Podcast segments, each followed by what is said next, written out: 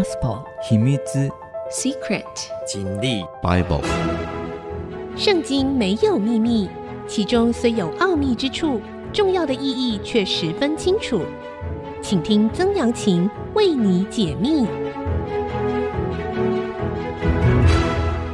这里是 IC 之音主客广播 FM 九七点五，欢迎您收听《圣经没有秘密》，我是曾阳晴。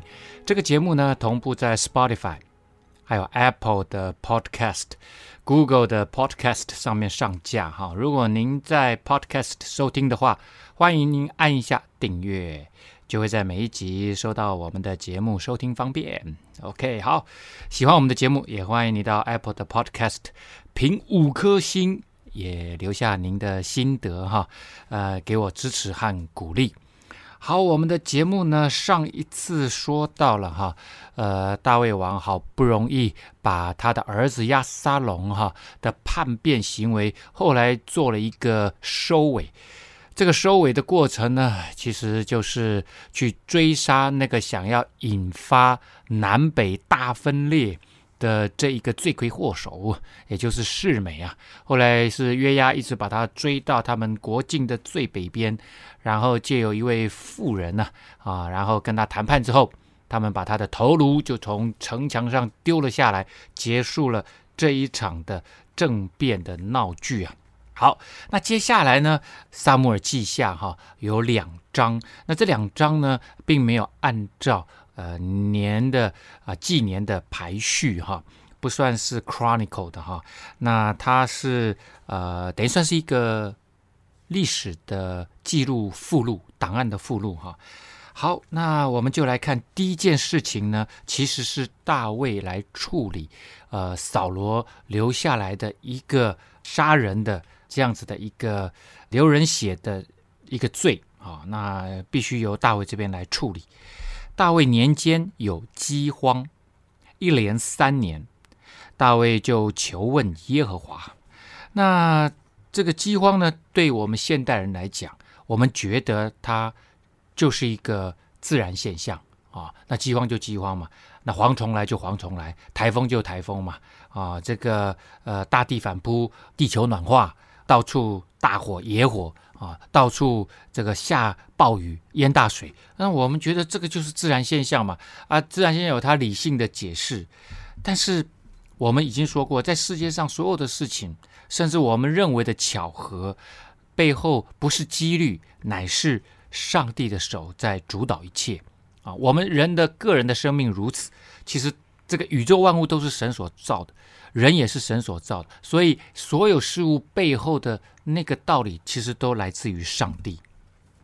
所以呢，当一一年里面有，就是一连三年都有饥荒的话，这对大卫来讲，这个呃，神应该是借着自然界啊，来向他的子民，向他所立的这个君王来说话，要人们进行反省啊。看到你，你人在面对大自然的时候，特别看到自己的微弱、自己的有限。让我看到这次这个呃，美国这几年在加州哈，在很多地方都有大火，而且那个大火越来越大，然后一个礼拜、两个礼拜、三个礼拜没有办法消灭它。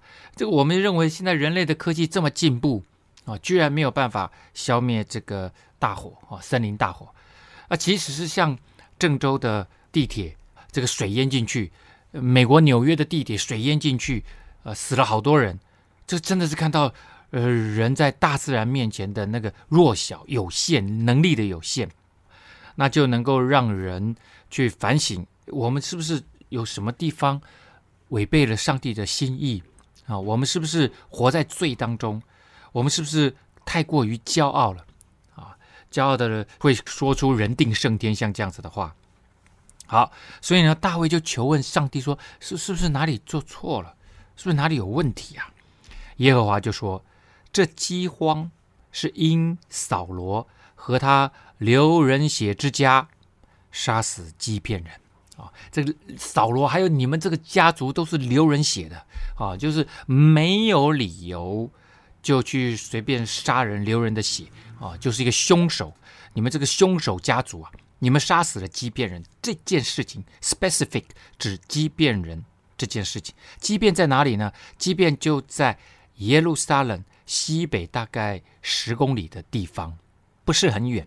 那畸变的历史哈，我稍微跟大家再 review 一下哈，再复习一下。约书亚呢，当时带领以色列人进迦南地，越过约旦河，来到了耶利哥城，在吉甲这里哈，当做基地，到处这个呃攻打啊。那基变人呢，看到了约书亚他们居然能够战胜耶利哥这么伟大的一个城市，所以他们害怕了。其实基变人也是非常强大的，可是他们看到连比他们强大的耶利哥都被占领了，都被攻破了，所以呢，他们就准备了一些这个呃酒的袋子啊，哈，那酒的袋子也都是很老的裂开的哈，然后呢，呃发霉的食物哈，然后就来到以色列人面前啊，那骗以色列人说啊，我们是从远方来的啊，这个我们出门的时候啊，这个。装酒的袋子都是新的，好，然后呢，食物呢都是新鲜还发热的。结果来到这里以后，啊，这个你看看我们的袋子都老了，啊，都都破裂了，啊，因为那个酒的袋子它它久了以后它会坚硬，然后干裂，然后呢，我们的食物都发霉了。那我们听说你们真的是上帝耶和华神帮助你们，哦，你们要来攻取这个迦南地，那我们愿意投降。可不可以换取和平啊？你们不要来攻打我们，我们和平共处，可不可以啊？那当时他们就跟他定了一个合约。这件事情，约书亚并没有求问上帝，诶，怎么会突然有一个有一个民族跑来跟他们说要跟他们和好？后来才知道，原来基遍就住在他们附近，就住在他们中间啊，就在便雅悯人之地啊，他是属于便雅悯的土地。便雅悯跟呃犹大。犬牙交错啊，它属于犹大边上的一个支派。好，那以色列跟他们订了合约，就说绝对不灭他们，要跟他们和平相处。但是呢，畸变人就变成他们当中的奴仆，服苦的啊，做苦力的这样子的奴仆啊。所以以色列有义务按照他们祖先所定的合约，有义务要来保护畸变人啊。但是呢，显然扫罗并不是这样。原来这畸变人不是以色列人，乃是亚摩利人中所剩的。这个亚摩利人其实是泛指在这个迦南地的原住民。迦南地哈有很多的原住民，一组一组的啊，一个部落一个部落。然后呢，这个以色列人曾向他们起誓，不杀灭他们。扫罗却为以色列人和犹大人大发热心，想要杀灭他们。大卫王就招了他们来，这个事情是在讲过去的历史。扫罗其实很多次，上帝要他这个像神要他灭亚玛力人，不是亚摩利人，是亚玛力人。结果呢，他也没有好好去灭。然后呢，他反而因为后来即使在大卫王的时代，都还有迦南人啊，零零落落的迦南人跟他们混住混居啊。所以他其实没有必要特别要去灭畸变人。也许他记得以前这段历史，觉得你们畸变人是骗我们的，所以我们才呃这个跟你们和平相处。我不知道他的用意是什么，反正他就是大发热心，违背了之前这个他们的祖先约书亚跟人家所定的合约，就把他想要杀灭他们啊，杀了他们很多人，但是当然也没有完全灭族了啊。所以大卫王就想说，那这不行啊！那你这个扫罗干的这个事情，我是接续你做王的，我们是一脉相承的以色列国啊哦，不不能说这个换了一个王就就以前的事情就不承认了。所以他要处理这个问题。那这个大卫王就招了他们来，问他们说：“我当为你们怎样行呢？可用什么来赎这罪呢？使你们为耶和华的产业。”祝福呢？我希我们希望你为我们祝福，因为我现在我们已经有三年，三年其实蛮惨的哦。你因为一般来说，这个国家的存粮啊，战备存粮也大概三年就差不多了哈。即便人就回答说：“我们和扫罗与他家的事，并不关乎经营，也不要因我们的缘故杀一个以色列人。”大卫就说：“那你们怎么说？我就为你们怎么样行。”好，那即便人说这件事情很清楚明白，跟钱没有关系啊。我们不要你赔偿了，这个钱不是重点。然后呢，我们也不要杀任何一个跟这件事情没有关系的以色列人，所以他们要把这件事情 clearly 处理得非常非常的清楚。那大卫王就说：“好吧，那你们希望我怎么做？即便人希望他怎么做呢？我们先休息一下，稍后再回到我们的节目现场。”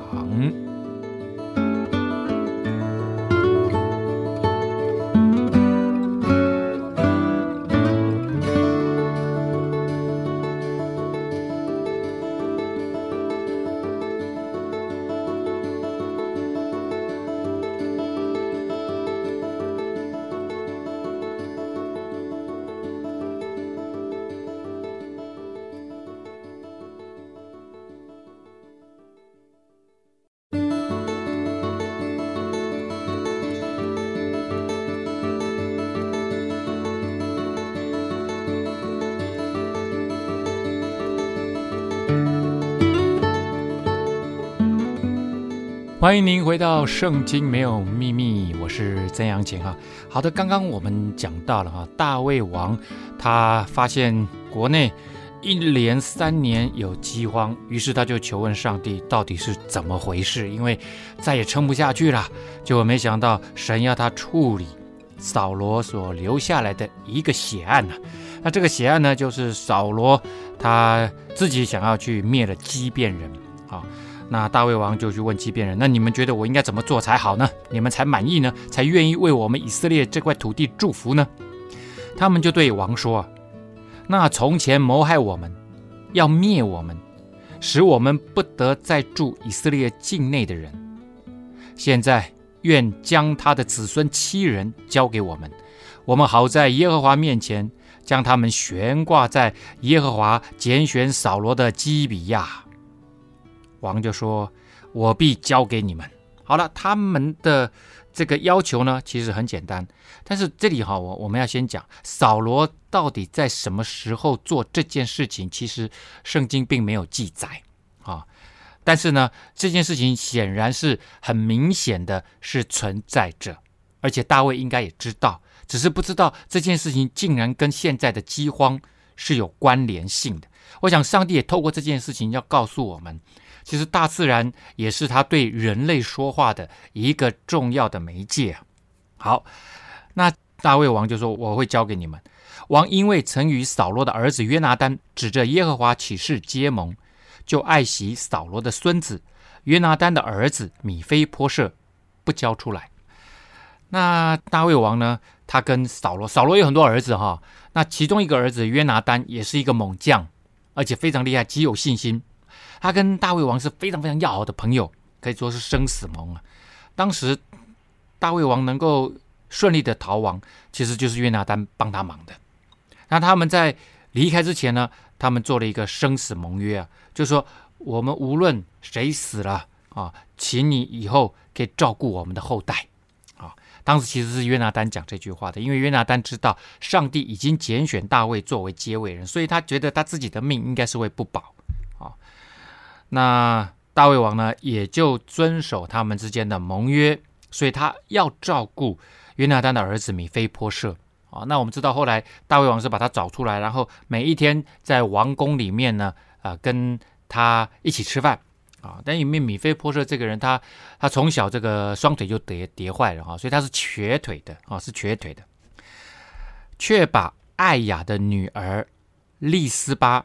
给扫罗所生的两个儿子亚摩尼、米非波设，和扫罗女儿米甲的姐姐给米何拉人巴西莱儿子亚得列所生的五个儿子。好了，那主要呢是由两个女人所生的孩子哈。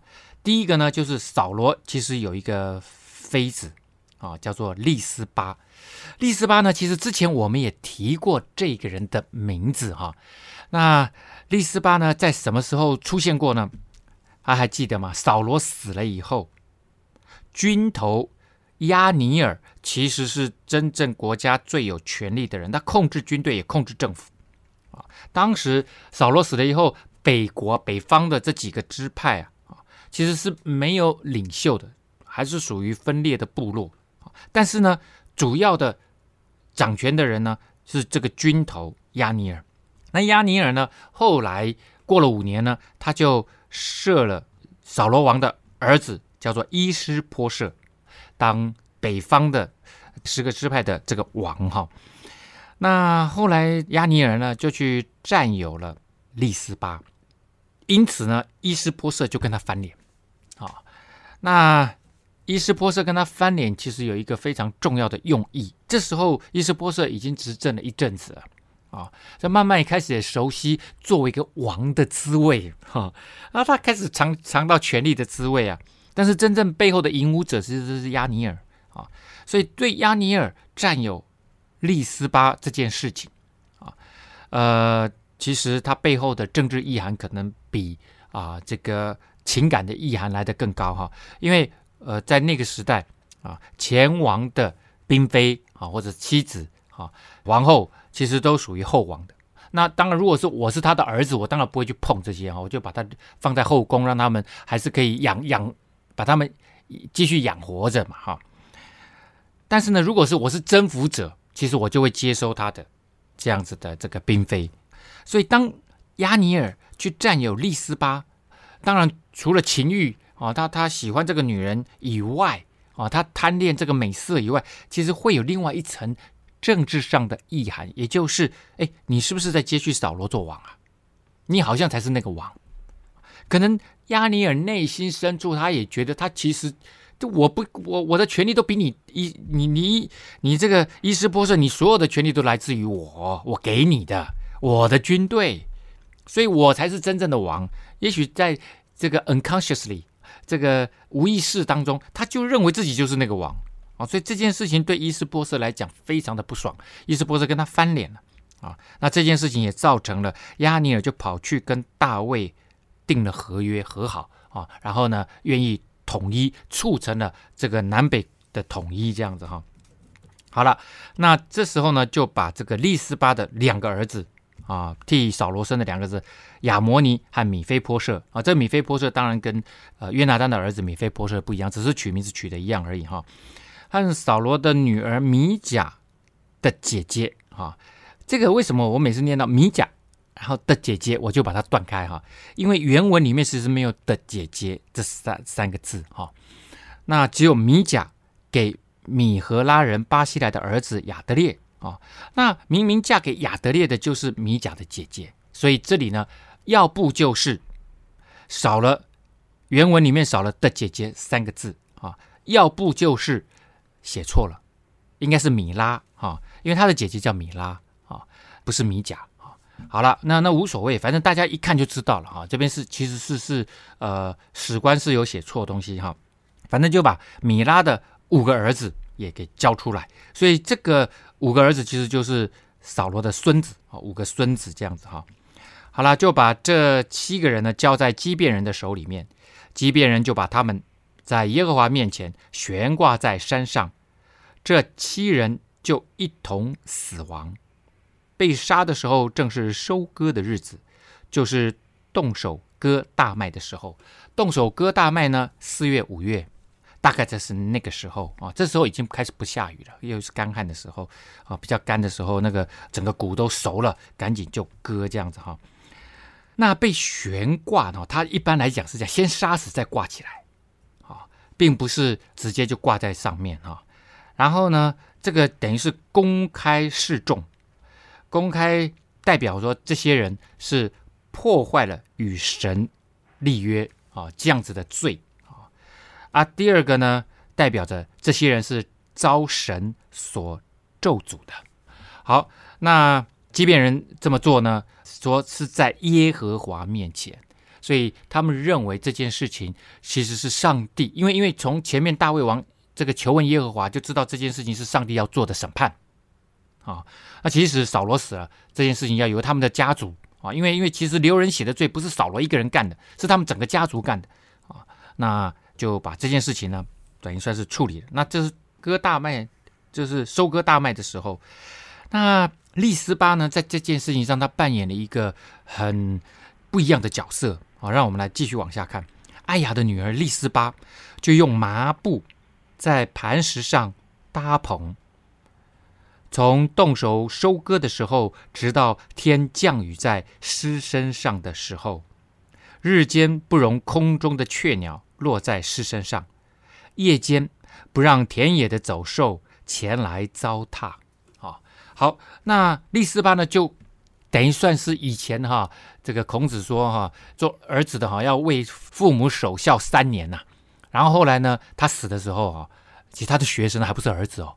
子贡哦，居然真的为他守上三年，那怎么守得上呢？他就在孔子的坟墓边上盖一个小炉啊，小房子啊，临时的小房子，就在那里面住了三年。每一天等于算是守这个丧哈，那这个有一点像这个意思啊，就是守丧。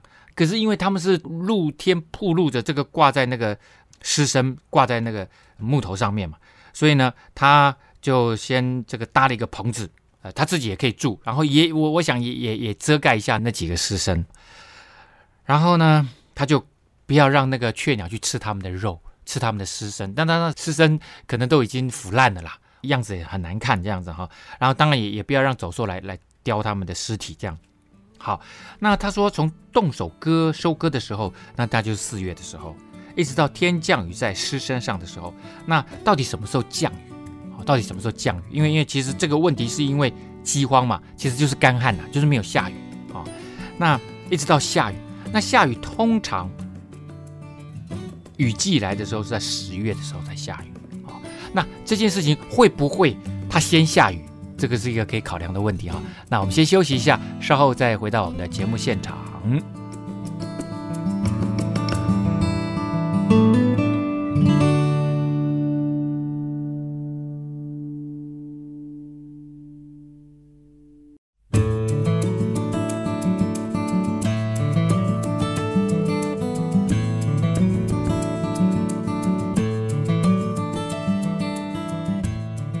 欢迎您继续收听《圣经没有秘密》，我是曾阳晴哈。好，刚刚讲到了哈，这个艾雅的女儿利斯巴，他们就在扫罗的儿孙七个儿孙都是男的哈，被挂在这个木头上啊，被挂在整个山上啊，那他就在那个地方守丧，而且那个保护那些尸体。啊那我们讲说，这个从动手收割的时候，四月一直到天降雨，我说十月哈，那有没有可能因为因为这件事情已经解决了嘛？会不会雨就先下下来了，不用等到六个月？因为这样子守在那边六个月其实蛮长的哈。那我我思考了一下，应该不大可能。为什么？因为以色列的下雨是很规律的，它如果太早下啊，其实又会影响明年的收成，对于整个农作是会有问题的啊。所以呢，呃，即使是早下，也不会下太早。可能九月中就才开始下，因为因为还是要维持那个正确的风调雨顺的这样子的频率啊。好啦，那就有人将扫罗的嫔妃艾雅女儿利斯巴所行的事呢，就告诉了大卫啊。那大卫我他听了，我想任何人听到这件事情都会非常非常的感动啊。这个女人啊，她她愿意为这个家族付出这样子的心力哦。那这个还要不管大家的眼光哎。哦，大卫就去从基列雅比人那里将扫罗和他儿子约拿单的骸骨搬了来。那这是因为非利士人从前在基利坡杀了扫罗，将尸身悬挂在伯山的街市上。基列雅比人把尸身偷了去。啊，那基列雅比人呢？他们的位置哈，大概在。死海哈北边哈也差不多在这个约旦河北边，差不多有有将近八十公里啊，八十公里的地方。然后呢，再往西北啊，这个一小段啊，可能十公里的地方呢，就是这个博山啊，博山。那将尸身悬挂在博山的街市上，这是菲利士人当时杀了扫罗的时候，就把扫罗呢。他的尸身啊，就挂在那里。那挂在那里以后呢，基列雅比人看不下去，就把他们带走啊，带走。所以现在大卫呢，把他从基列雅比再运回啊这个喜拉，大概有差不多又是八十公里啊，又是八十公里。好，那就把他拉回来。那这个喜拉的位置其实就离今天的这个耶路撒冷哈，其实很近很近啊，很近。大卫将扫罗和他儿子约拿单的这个骸骨从那里搬了来，又收敛了被悬挂的七人的骸骨啊，就把他们全部收敛过来，将扫罗和他儿子约拿单的骸骨葬在便雅悯的喜拉啊，就是我刚刚讲的喜拉啊，在扫罗父亲基士的坟墓里。众人行了王所吩咐的，此后神垂听国民所求的啊，这件事情做得很圆满了啊，那当然就风调雨顺了啊。非利士人与以色列人打仗，大卫带领仆人下去与非利士人接战，大卫就疲乏了啊。这可以看到哈，大卫王哈，他后来他其实打仗他都身先士卒，他除了因为。当时他整个国位啊，国权到达顶峰，他战败了周边的所有的国家以后，他才开始有一点点这个松懈了哈，所以后来才发生了拔示巴那个事件嘛啊。那这里可以看到哈，他他真的都是圣贤，他是个战士啊，他跟这个扫罗不大一样。扫罗一开始带着军队去打仗，后来他都不不不太打仗了，但是他后来那一仗他打仗就死得很惨。那伟人的一个儿子呢，以实比诺。要杀大卫，这所谓的伟人就是巨人，巨人族。大家还记得以前有一个歌利亚嘛？被大卫杀死的歌利亚哦，所以在那个地区，特别在非利士人的地区，他们是有那种巨人族在当中啊。那这个巨人族呢，可能是某一些部落、某一些家族哦，他们的身高都特别的高，特别的雄壮啊。他就在都在大部分都在军中服役啊。那这个以实比诺要杀大卫，他的铜枪重三百舍克勒，又配着新刀。啊，所以呢，这个附录，我们刚刚讲的这个附录，刚刚第一件事情就是血债血还的附录嘛。啊，第二个就是讲说，哎，这个大卫呢跟他的之间的勇士啊。好了，那这个大卫在跟非利士人打仗的时候呢，哎，有一个以实比诺这个巨人啊，要来杀他。之前大卫王年轻的时候，年轻气壮力盛啊，还能够打败，而且是靠着耶和华神打败了歌利亚啊。现在这个以实比诺大卫已经不行了。那铜枪重，他的铜枪就指这个以实比诺三百舍克勒，三百舍克勒大概是三点五公斤啊、又配着新刀，很锋利的新刀，三点五公斤其实也算是蛮重的，要舞起来这个还不是很容易哈、哦。不过因为枪是通常是两手啊、哦、一起来操作的哈、哦。我记得以前我们那个武器步枪，我们在当兵的时候，武器步枪，武器步枪就是三公斤多啊、哦，所以呢，我大概知道那个重量。但希鲁雅的儿子亚比筛啊，这是大卫的外甥啊。希鲁雅是大卫的大姐啊，帮助大卫攻打非利士人，将他杀死。当日跟随大卫的人向大卫起誓说：“以后你不可再与我们一同出战了，恐怕熄灭了以色列的灯啊！他好像是以色列的明灯、明星啊。那你你你不要再跟我们打，要不然你死了，我们谁当我们的 leader 啊？所以呢，这边是是记载说大卫。”嗯，这个力量开始衰弱了，啊，力量开始衰弱了。好，那这边呢也讲了几个哈，大以色列人在伯哥与非利士人打仗，户杀人西比该杀了伟人的一个儿子撒佛啊，你可以看到伟人的一个儿子，所以他们一定有这样子的一个巨人族啊啊，又在伯哥与菲利士人打仗，伯利恒人亚雷厄尔金的儿子伊勒哈难杀了加特人歌利亚。这个人的枪杆粗如织布的机轴啊，又有另外一个歌利亚这样啊，又在加特打仗啊。加特我们也知道，这些都是呃菲利士人的重要的城市哈。那里有一个身量高大的人，手脚都是六指，总共有二十四个指头。他也是伟人的儿子啊。那我们知道这个六个指头啊，通常是从这个拇指另外再生出来的啊。那这个是基因的问题啊，可能这些巨人族他们就有这个基因的这个缺陷哈。这个人向以色列人骂阵，大卫的哥哥示米亚的儿子约拿单就杀了他。这四个人是加特伟人的儿子，都死在大卫和他仆人的手下。好，这边呢，这个附录在记载了哈，在他们征战的过程当中，其实还是要都对付这个非利士人中间的这些巨人族哈，有很多的勇士。大卫他的成功不是只有他一个人成功，他其实大卫非常会使用人，他知道谁是人才，大卫也喜欢人才。啊，所以一个好的 leader 就是带领一群的团队，而这团队里面都是人才，然后人才各司其职，就能够把政府、把这个国家带往一个对的方向，带往一个有能力的政府的大有能力的政府的方向。啊，好，那这个接下来呢，另外一个附录呢是写大卫，他年已经慢慢慢慢年纪老迈，大卫是七十岁过世的哈。那这可能接下来的一番谈话哈，后来被当作是像诗一样的谈话，应该是他呃年纪老迈的时候最后一次的公开谈话。这并不是他的遗言哈，大卫的遗言还有另外的遗言哈，这个算是他的一个最后的公开的谈话哈，总结自己的一生在上帝的手中啊是一个怎样的过程。以下是大卫末了的话：耶西的儿子大卫得居高位，是雅各神所膏的，做以色列的美歌者。说耶和华的灵借着我说，他的话在我口中啊。这里呢讲到说以色列的美歌者啊，大卫写了很多诗，现存的这个圣经里面的诗篇有一百五十篇。可以考证出来，属于大卫所写的有七十三篇，将近一半哦，将近一半啊、那有些诗就明明一开始就写的说是大卫的诗啊、好了，那他这首诗呢，或者是他这次公开讲话哈，他对着他的文武百官，对着人民说话，耶和华的灵借着我说，他的话在我口中。这件事情代表着大卫讲这些话，其实他是在传讲上帝的话语。所以大卫还有另外一个身份，从这点来看，他传讲上帝的话语，他也是一个先知啊。他既是君王，也是先知啊。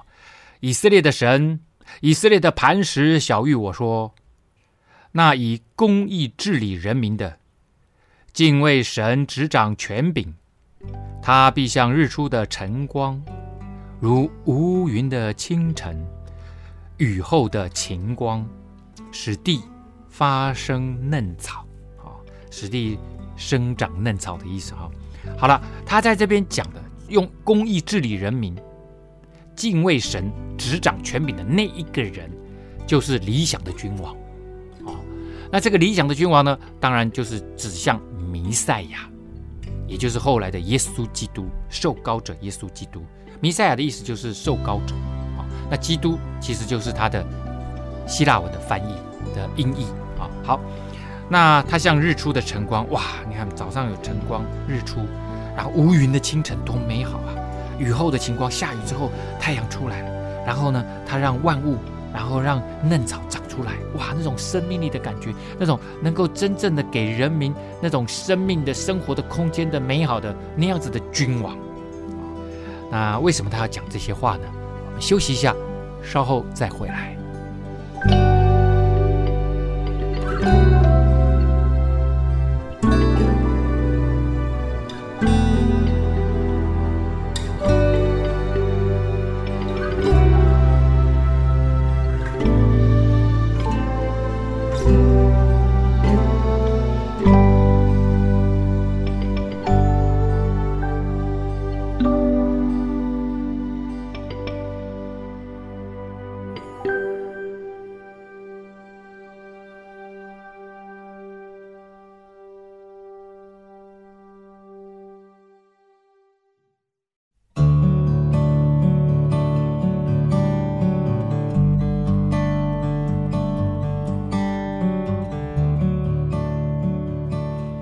欢迎您回到《圣经没有秘密》，我是曾阳晴哈。那我们刚刚讲到了大卫在他最后一次公开讲话，他说：“上帝借着我说话，说其实要治理以色列的人民的那位君王，应该是用公义来治理人民的，敬畏神，执掌权柄。他像日出的晨光，无云的清晨，雨后的晴光，使地生长嫩草的。”那样子的一个美好的君王啊，所以你看看大卫王，他真的是一个非常呃诗意，像诗人一样啊。他他的公开讲话也也都是这样这样子，把君王的理想，把那个弥赛亚基督的理想讲出来。然后他接着说：“我家在神面前并非如此。”啊，他说：“其实我并没有做那么好。”啊，那或者是他这这句话也可以这样翻译，他其实是个反话：“我家在神面前不也是这样吗？”啊，当然。这样子翻的时候，当然就是说，其实是说上帝对我们真好了啊！神与我立永远的约，这约凡事坚稳，关乎我的一切救恩和我一切所想望的。他岂不为我成就吗？啊，这个上帝与大卫立约哈，这件事情其实在大卫王当时，我们说了，他想要替上帝建殿，然后呢，上帝借着拿单来跟他说：“No，你是战士，你是流人血的战士，啊，你不适合建殿。”但是呢，上帝就说：“不过我要跟你立一个永远的约，你的后代必永远接续你做这个王位。”好，所以呢，上帝说他跟他立永约，永远的约，这其实也是上帝跟我们每一个人立永远的约。只要我们愿意相信他是创造我们的父神，而且借着他的儿子耶稣基督的十字架上十字架，用他的生命，用他的宝血洁净我们的罪，用他没有罪的生命交换我们有罪的生命，让我们可以跟父神和好，回到父神的家。那这个永远的约是永远成立的，他永远等我们回家，好像一个永远等在外面流浪的儿子回家的那个爸爸一样。这个约凡事坚稳，就是是永远坚定的，关乎我一切救恩和我一切所想望的。所以这个约其实到后来是跟每一个人愿意相信的人啊，他一定会为我们成就。但匪类都必相都必像荆棘被丢弃，匪类就是不敬虔之辈，不愿意相信之辈。啊，那个恶人啊，行恶的人啊，就叫匪类。人不敢用手拿他，大家都不敢动他们。他们很有权势，他们有很能力，但是在上帝面前，就好像荆棘一样。拿他的人必带铁器和枪杆，终究他必被火焚烧。最终，上帝是有什么？是有审判的。这些作恶的人不会一直亨通，最终他要面临死亡。他。必被上帝所带的铁器和枪杆，然后被火焚烧。啊，这是大卫来说明他自己的一生。他希望他自己的一生是像弥赛亚这样美好的君王。然后他也感谢上帝跟他立一个永恒的约。然后他就说：有有不相信的人，不相信的人，上帝会带会处理他们。好，这是一个简短的，像诗一样这样子的一个公开的谈话。那接着呢，有稍微记载了一下哈，呃，这个呃，对于大卫王手底下的这些人，圣经其实呃记了好几次啊。刚刚我们讲了有有几个战战胜，就像大卫自己一样战胜那些巨人族的。这边下面呢记载了大卫身边有一些特别。呃，杰出的这些勇士啊，其实是围绕在大卫身边的，因为他是战士，他不会一个人打仗，打仗一定是一群人，而这一群人当中有那些非常强悍的战士啊。大卫的勇士名字记在下面：他格门人约瑟巴设，又称为伊斯尼人雅底挪，他是军长的统领。一时击杀了八百人，哇，这是一个重要的将军啊，叫亚底挪，一次击杀八百人，那不得了的事情啊！这应该是这个武功高强之外，哈，那应该是这个体力也很好，要杀八百人不容易啊！啊，其次是雅何人朵多的儿子以利亚撒。从前非利士人聚集要打仗，以色列人迎了上去，有跟随大卫的三个勇士向非利士人骂阵，其中就有以利亚撒。前面呢，大卫会讲 A 级最顶级的三个勇士，一个就是我们刚刚讲的亚底挪，第二个呢就是以利亚撒啊。那这个以利亚撒有多厉害哈？我觉得他他这个圣经这边啊，用用一些事情啊来显现出这个人的勇猛啊，写的特别生动。我们来看，他起来击杀非利士人，直到手臂疲乏，手粘住刀把。哇，你看看他杀人杀到一个程度，好像是手都粘在刀把上。手怎么会粘在刀把上？我跟各位讲哈，以前住的那个那个剑哦，最后那个握把的地方哦，那其实要缠布啊，缠的布那那个握起来才会顺手啊。那那个缠的布上面哦，我想想杀了人杀到最后，那个血啊都染在手上，都一直整个渗进去哦。敌人的血渗进去以后。干了又湿，湿了又干，到最后就粘住了。所以说说手粘住刀把，其实那个是敌人的血，让他粘在刀把上啊！哇，写的真生动啊！那日耶和华使以色列人大获全胜，众民就在以利亚撒后头，呃，这个专夺财物啊！好，你杀人，我我夺财物哦，这个很痛快哈、哦。好了，第三个勇士呢，其次是哈拉人雅基的儿子沙玛，一日。非利士人聚集成群，在一块长满红豆的田里，众民就在非利士人面前逃跑。非利士人跟这个呃以色列人的南部的犹大地区，犹大犹大主要南部是山地哈、哦，那在靠近西边的平原地区呢，犬牙交错啊、那最近的这个城市就叫这个呃加特。那这个常常啊，常常他们会在以色列人收割的时候，因为收割有很多的这个这个粮食嘛，那我们知道打仗啊。平常生活都需要粮食啊，所以他们都最喜欢在也这个收割的时候，打麦子的时候，打这个大麦、小麦的时候，来这个供给你，来抢夺你的食物。那时候基甸的事件就是因为这样起来的嘛。杀马却站在那田间击杀非利士人，救护了那田。耶和华使以色列人大获全胜啊！啊，这一个人呢、啊，一一个勇士啊，能够唤起所有人的勇气啊！啊，当然我我相信他不是。一个人跟所有的非利士人，他而是他带领所有的以色列人大获全胜，而且是耶和华使以色列人大获全胜。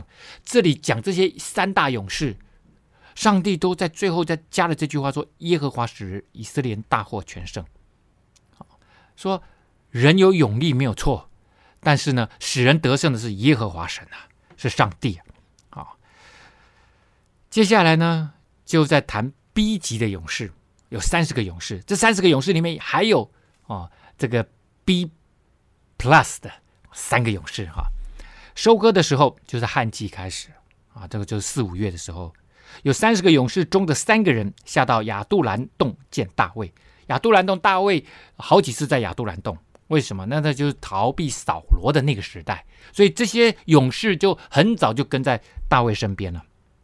非利士人的军兵在利乏音谷安营。那时大卫在山寨，非利士人的防营在伯利恒。哦，那时候的伯利恒都还是非利士人的，你就知道哈，非利士。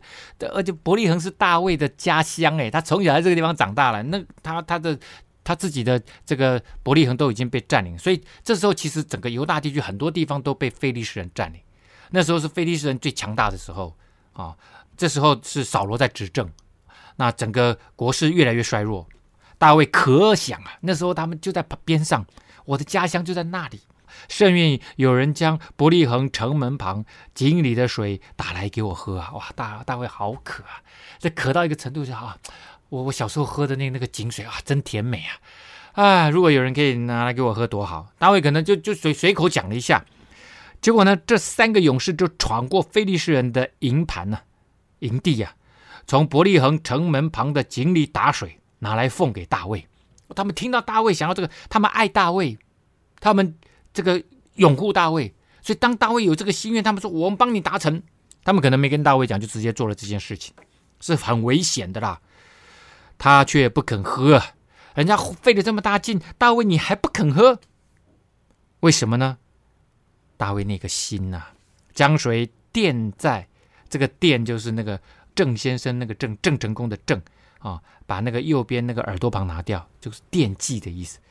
把水，我一般来讲，我们是把酒浇在地上啊，把水奠在耶和华面前，说：“耶和华，这三个人冒死去打水，这水好像他们的血一般，我断不敢喝。”如此，大卫不肯喝，这是三个勇士所做的事情。好，那接下来呢，就又有讲了一些这三个勇士的事情，其中有一个就是啊，他的外甥洗鲁雅的儿子约押的兄弟亚比筛啊，是在这个三个勇士中间，就是 B plus 里面的首领啊。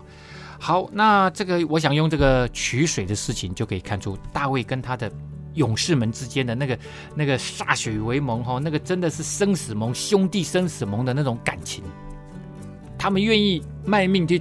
大卫取水来，而大卫也不喝他们的水，把它奠在上帝的面前，说是：“你看看，这就是我的兄弟，我爱他们，他们爱我。”所以这是大卫王朝之所以能够兴盛的很重要的一个原因呢、他是赤诚的跟他的手底下的人哦相互交往哦相互交往。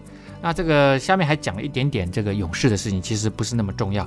我们今天的节目呢，到这个地方要告一个段落了啊、那节目呢，除了在 IC 之音官网。AOD 可以随选即播以外呢，也同步在 Spotify、还有 Apple Podcast、Google 的 Podcast 上面啊，可以听得到哈。欢迎您上 Podcast 搜寻《圣经没有秘密》，记得按下订阅哦，让你不要错过每一集的节目。今天节目在这个地方跟大家说拜拜。